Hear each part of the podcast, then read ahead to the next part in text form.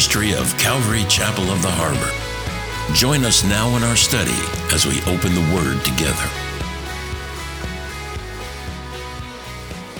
If you can please turn with me, we're making our way through the book of Revelation. Revelation 19, we're picking up in verse 16, where we left off last week.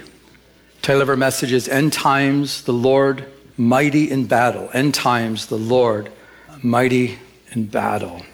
When we think of Jesus Christ coming to the earth the first time, I don't know about you, but I, I think of words like forgiveness, I think of grace, I think of kindness, patience, compassion, and, and all these words that you know I think about, and I hope you think about his first coming. He he came the first time riding on a donkey, and he, he came to save mankind. And we, we think of you know, the way he came, very compassionate. When Jesus was in the crowd, and it seemed like he gravitated to those with the most need. He was very compassionate, very loving, and, and all these words. And I'm sure you have words that you can come up with. But when we think of his second coming, I don't necessarily think of those words because when Jesus Christ comes back the second time, he's going to come back as the all powerful King of Kings and the Lord of Lords. So we think of words like almighty, all powerful, all ruling, uh, the warrior, uh, conqueror. And because he's going to come back the second time in a different way, he's going to come back to conquer. And when he comes back the second time, uh, he's going to be the king. We're going to talk about that. But when he comes back, he's going to end the kingdom of the Antichrist. See, the kingdom of the Antichrist will be set up during the tribulation period. In some ways, the kingdom of the devil right now is set up. We live in a world that's controlled by Satan, and it's, uh, let, me, let me put it to you this way. He, he has usurped authority for a time right now. And uh, because of Adam's fall, there's sin that rules and, and all. But when Jesus Christ comes back, he will make an end to the Antichrist, the, the kingdom of the Antichrist. He's going to come back and he's going to rule in great power and great authority. He will be the king of peace, but yet he will be the king of all power and all might. And we serve a mighty God. Amen? So that's one of the things that we're going to be looking at here in our text. And I'm going to ask if you could please stand with me. I'm going to just go ahead and read Revelation 19. I'm going to read verses 16 to 21 as the Apostle John writes. And it says, And he, talking about Jesus, has on his robe and on his thigh a name written. Can we say it together?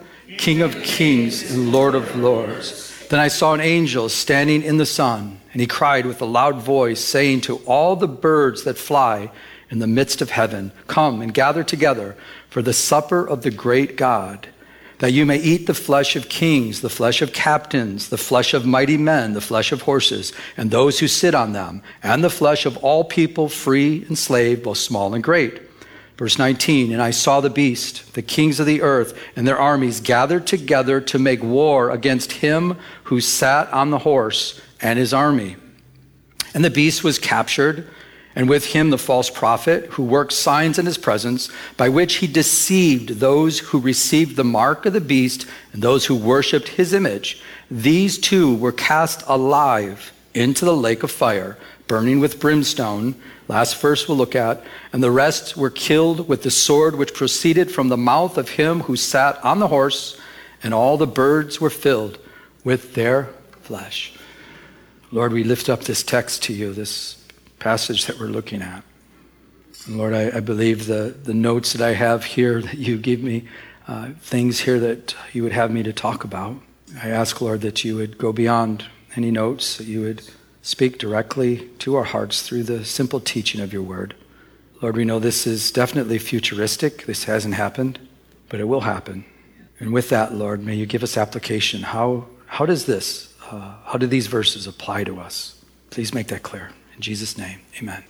We've been going through timelines, trying to look at, okay, where, where does this fall? And uh, obviously, this is at the very beginning of the millennial kingdom. It's the very end of the tribulation period. It's right there. And I, want to put a timeline up on the screen for you, just as a reminder.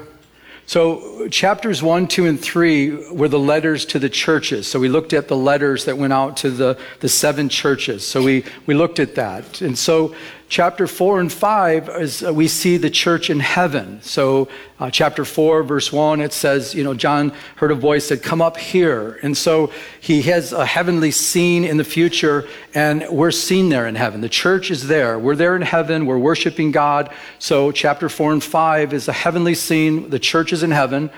Chapter 6 through 19 as we're coming to the end of 19 we've been looking at the tribulation period on the earth I've pointed this out a few times, I'll point it out again. The church is never mentioned uh, with chapters 6 to 19. Why? Because we're not there. We're in heaven. We're not mentioned during the time of tribulation because we will not be on the earth during the tribulation period. We will be in heaven. Never mentioned.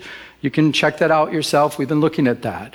But then, so the end of, we're right at the end of 19 and the beginning of 20, and that's the millennial reign of Jesus Christ, a thousand year reign of Christ. And we're going to look at that even in more depth next week. And then you have uh, chapter 21 and 22, where there's a new heaven and a new earth, and we all live happily ever after. Doesn't that sound great?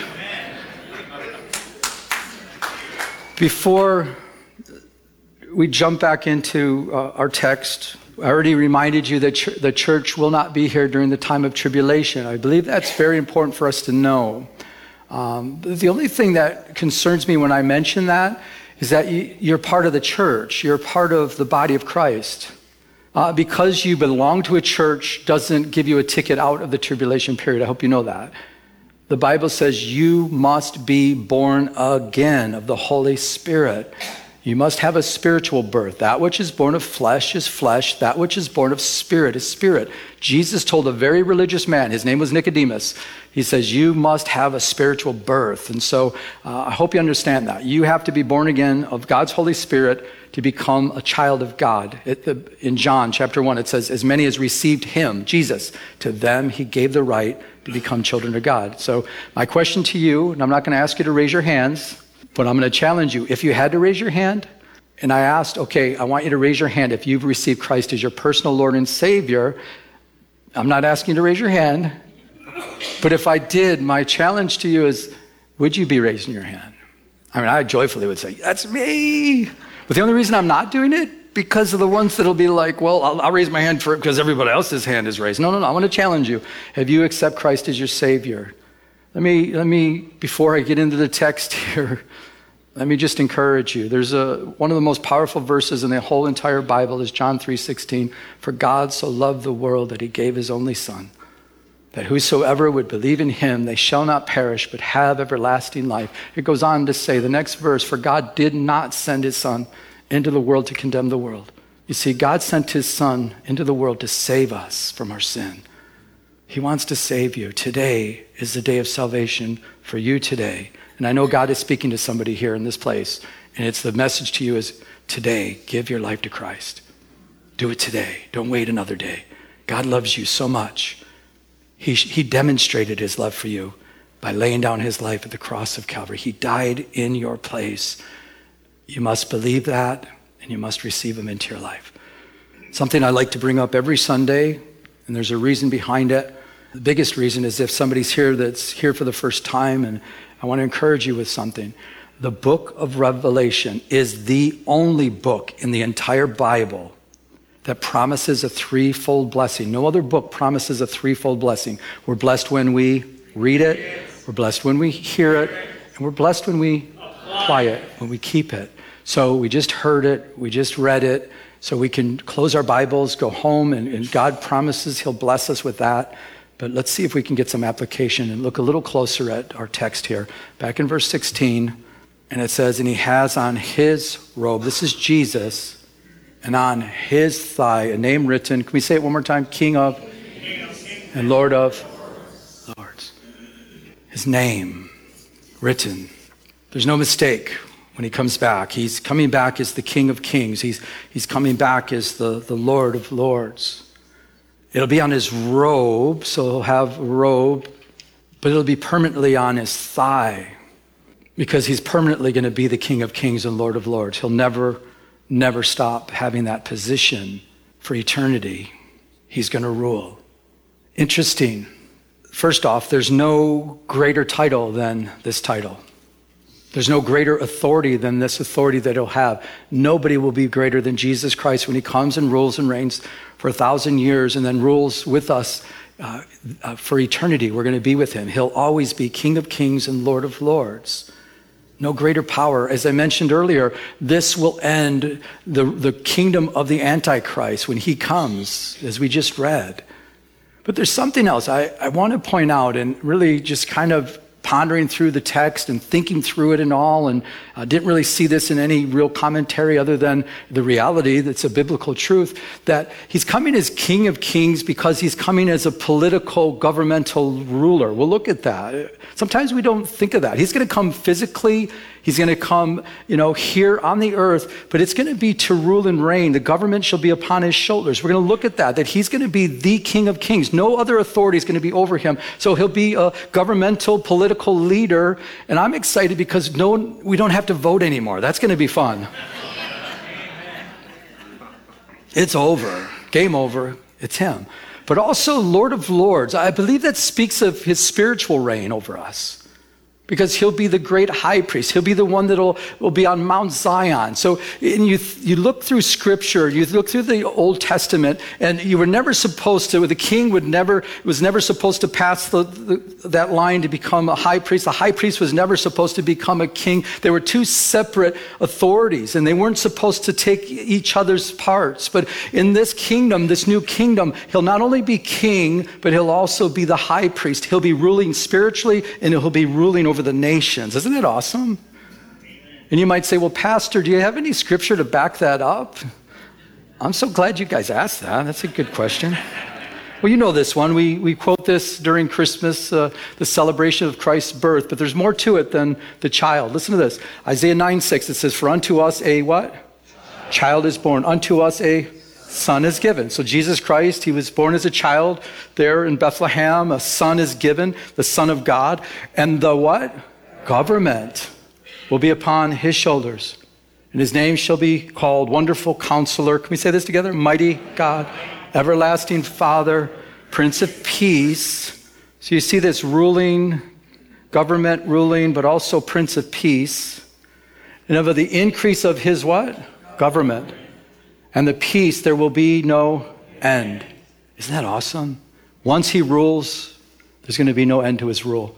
Upon the throne of David. What was David when he was on the earth? He was a king. He was a shepherd boy, but he became a king upon the throne of David. He's going to rule as a king on the, the throne of David there in Mount Zion. And over his what? Kingdom. Kingdom. It's talking about the Messiah. This is talking about Jesus to order it and establish it with judgment and justice. From that time forward, even how long? Forever. For the zeal of the Lord of hosts will perform this. We're also told, Isaiah 2 2, making it very clear. Now it shall come to pass in the latter days that the mountain of the Lord's house shall be established on the top of the mountains, and it shall be exalted above the hills, and all nations shall flow to it. In other words, when Jesus reigns on Mount Zion in Israel, everything, all roads are going to lead to everyone. Everyone's going to have to go there to to to, uh, to have a Bible study, as we're going to see, to to go up to the King. They're all going to flow to it. And it says, "Many people shall come and say, Come and let us go to the mountain of the Lord, to the house of the God of Jacob, and He will what." Teach us his ways and, he sh- and we shall walk in his paths. I love reading that. He's going to teach us his ways. One of the greatest Bible teachers, I believe, that ever walked this earth and during my day was Pastor Chuck Smith. And I remember so many times going into the sanctuary, just sitting there, and just I'd get there early, I'd have my notebook out, I'd have my pencil ready, I'd have my highlighter there, and I just was like, just waiting. Okay, here he comes. And I would just take notes and highlight and highlight and notes. And oh, the Holy Spirit was just speaking. And like, this is so good. We're going to go to Mount Zion, and Jesus is going to teach us. I don't know if we'll have spiritual highlighters. I don't know. We're going to have glorified bodies at that time. So I don't know if we're going to have glorified Bibles or just, I don't know how that's going to work. It doesn't, there's nowhere in Scripture to tell us, but we're going to, we're going to be able to, to sit at His feet and learn. And He's going to teach us His ways. It even goes on to say, and out of Zion shall go forth the what? The, the law. We're still going to learn, guys. And the what? Word of the Lord from Jerusalem. If you're not into studying the Word of God right now, you're missing out because we're going to do that in the millennial kingdom. We're going to be studying the Word of God. Even then, we're going to learn more of who He is and learn more of what He's about. And it's going to be amazing. Guaranteed, it'll be the best Bible teaching you've ever heard. And He shall judge between the what? Nations. So we, we go from the spiritual to the ruling kingship. We go back and forth and rebuke many peoples. They shall beat their swords into plowshares and their spears into pruning hooks. Nation shall not lift up sword against what? Nation. Neither shall they learn war. Is that going to be something? No more swords, no more guns, no more nuclear bombs, atomic bombs, none of that. We're not going to need any of that. Why? Because there's only going to be one ruler over everything. No more defense budgets. There's going to be no war when he comes. There's only going to be one ruler. And he'll be our king, and he'll be our spiritual leader, and we will actually go up to Mount Zion and we'll hear him teach. But with application for this, guys, I, I just want to say for, for application, just as a challenge for us to remind us is he truly king and Lord over us? Is he the, the king and Lord spiritually guiding you and also king ruling over your entire life? And I know we, you know, we want to say yes, of course, and He is, but this is a reminder to really maybe uh, just submit ourselves completely unto Him over and over and over again. Allow Him to be King, and you can trust Him to rule over everything. You hear people say, Father knows best. Well, let me tell you, Father does know best. He knows best what's for us. And we're called to walk by faith and not by sight. And that's challenging because he, he gave us intellect, he gave us understanding. And, and so we, we have to balance that out with their intellect, with understanding and, and knowing and, and all this stuff, knowledge. And, but if it's, if it's all knowledge and if it's all wisdom, eh, eh, at times it's not faith. We're to walk by faith and not by sight. And we're to lean not on our own understanding, but in all of our ways acknowledge Him that He will direct our paths. It's Him directing us. That's, that's, that's allowing, listen, that's allowing the king to direct you even when you're not sure which way he's going because you just trust him. He's king. And in order to, for him to be our spiritual leader is to be in his word, to learn of him, to understand what he's saying. It's through his word. And that's a challenge for us. Is he Lord? I remember at Calvary Costa Mesa, under Pastor Chuck Smith serving there and as one of the assistant pastors. I was on staff with Carl Westerlund at the time that's here with us. And we used to stand down front after Pastor Chuck would give his message and we'd stand down front. If people needed prayer, they'd come up for prayer. And it was an awesome time. Actually, Carl was great. And I remember one of my first days there, he, uh, just how warm you guys were and just said, you know, if there's anything you need, if we can help you in any way, let us know. We're here for you. And just, it was so awesome. And as I was up front, one of these times a gentleman came up and he had like a, an accent and he, was, he, he came up to me, he called me preacher. He says, Hey, preacher. Seriously. And he goes, Preacher, I need prayer. And I says, Well, what do you need prayer for? And he says, My wife, she left me. My wife left me after so many years and she's gone. She's, he said, Preacher, please pray for me. And I says, Okay, well, let's do it. Why'd she leave? He goes, Oh, I've been drinking again. I says, Oh, no. I says, Well, let's pray. The Lord will take the, you know, deliver you. And do, you accept Christ for, as your Savior? No, preacher, I just need her to come back. Lord, I need her to come back. Please, pray. Preacher, please pray. Seriously, pray she comes back. That's all I need. Please, please. And he's crying. Pray she comes back. And I said, Okay, let's pray. And he didn't want to hear the Christian to, you know, cement his life. He just said, I want my wife back. Let's, let's pray. Lord, bring her back. And Lord, help my brother to get delivered from drinking. And he goes, Yeah, but preacher, please pray. So he leaves. I don't see him for like four, five, six months. I, I don't remember how long. It was a long time. Sure enough, I'm down front praying. He comes back, goes, Preacher, pray. My wife, she left me again. I says, Well, she came back? Yeah, you prayed, she came back. I said, That's great. What happened? He goes, I start drinking again. I says, Oh.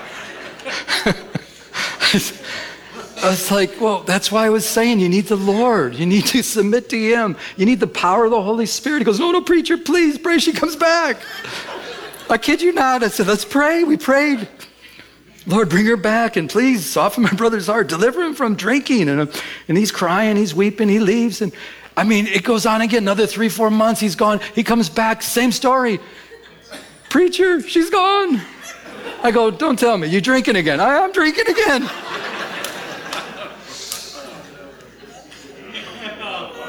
I go, do you see? I mean, I, I think off the top, it happened at least three times, maybe four times. In this pattern, I'm like, don't you see? You need to be, you know what? She might not come back next time. You need Christ. You, you need to make him Lord. We prayed that he would, and I, I haven't seen him since, so I, I, I trust that, you know, he's delivered. You see, we can pray for things and things can happen, but truly what God wants, He wants to be Lord over everything. He wants us to have power over sin. He wants to deliver us. He wants to be King of kings and Lord of lords, even in our lives today, individually. Yes, He will be the King of kings. He will be the Lord of lords when He walks this earth, when He comes back the second time. But personally, in each one of our lives, He wants to be your King. He wants to rule over you. He wants to be your Lord. Lord means you're submitted to His Lordship. And it's a reminder for us. Amen? Amen. Back in our text, to go with that, Luke 6 uh, 46. Jesus said, But why do you call me Lord, Lord, and do not do the things which I say? So you have many people who call him Lord, Lord, but they're not really doing what he's asked, and they don't have the power of the Spirit working in their lives. Back in our text. Then I saw an angel standing in the sun, and he cried with a loud voice, saying to all the birds that fly in the midst of heaven, Come and gather together for the supper of the great God that you may eat the flesh of kings, the flesh of captains, and the flesh of mighty men, the flesh of horses, and all those who sit on them, and the flesh of all people, free and slave, both small and great. John sees an angel. Do you notice where he's standing? Standing in the sun. I don't know if you've ever looked directly at the sun. It's not easy to see something when it's in the sun. Some say that he was probably brighter than the sun. He's just like standing there, brighter than the sun. And he calls out with a loud voice. Typically, when you hear an angel calling out with a loud voice, it means judgment's coming. Typically, that's what it means. Judgment's coming. It's exactly what's happening. Judgment's coming. And he calls the birds that fly in the midst of heaven, in the midst of the sky, and he tells them to come gather for the supper of the great God. Interesting, chapter 19, we have two suppers. We have two feasts. Remember, we have the, the first one is the, the feast of the Lamb, the, the wedding feast of the, of the bride. It's our marriage supper of the Lamb. It's a feast. And for us, as the bride of Christ, we're going to feast. We're going to have a great meal. Those that are in this story, those that'll be fighting in this battle, that'll be on the ground, they're going to be the meal. The vultures are going to come, the birds are going to come and, and eat. Do you remember that movie, The Birds? Remember that? But that's what's going to happen. There's going to, the birds of the air are going to come and they're going to feast on people. These are wicked people, these are evil people. Notice they won't get a burial. There's, their bodies are going to be eaten by these birds. They won't get a proper burial. Flesh, flesh, flesh, flesh. Six times in five verses we read flesh, flesh, flesh. These men are men of flesh that are going to die. They're men that reject the love of Christ. They're men that reject the grace of God. And because they reject the love of Christ and the grace of God, they will experience the wrath of God. God is all loving. God is all merciful. He wants to save all mankind, but he creates men with a free will to make a choice to accept or reject his son, Jesus Christ. These people, over and over and over again, they kept rejecting Jesus, rejecting Jesus, and there will be punishment because in our flesh dwells no good thing. Hi, this is Pastor Joe, and I'd like to take a moment to personally invite you to one of our three services here at Calvary Chapel of the Harbor in Huntington Beach. Our service times are 9 a.m., 10:45 a.m., and 12:30 p.m. Please come and say hi after the service. I would love to meet you. For more information, check out our website at ccoth.com. That's ccoth.com. God bless you. You've been listening to Glory to Glory with Pastor Joe Pettit, an outreach of Calvary Chapel of the Harbor. If you would like to enter into a personal relationship with Jesus Christ, call now at 714 788 8221. That's 714 788 8221. Our new location is at 4121 Warner Avenue in Huntington Beach at the beautiful Huntington Harbor Marina. Now, may we continue to go to His throne of mercy as He changes us from glory to glory.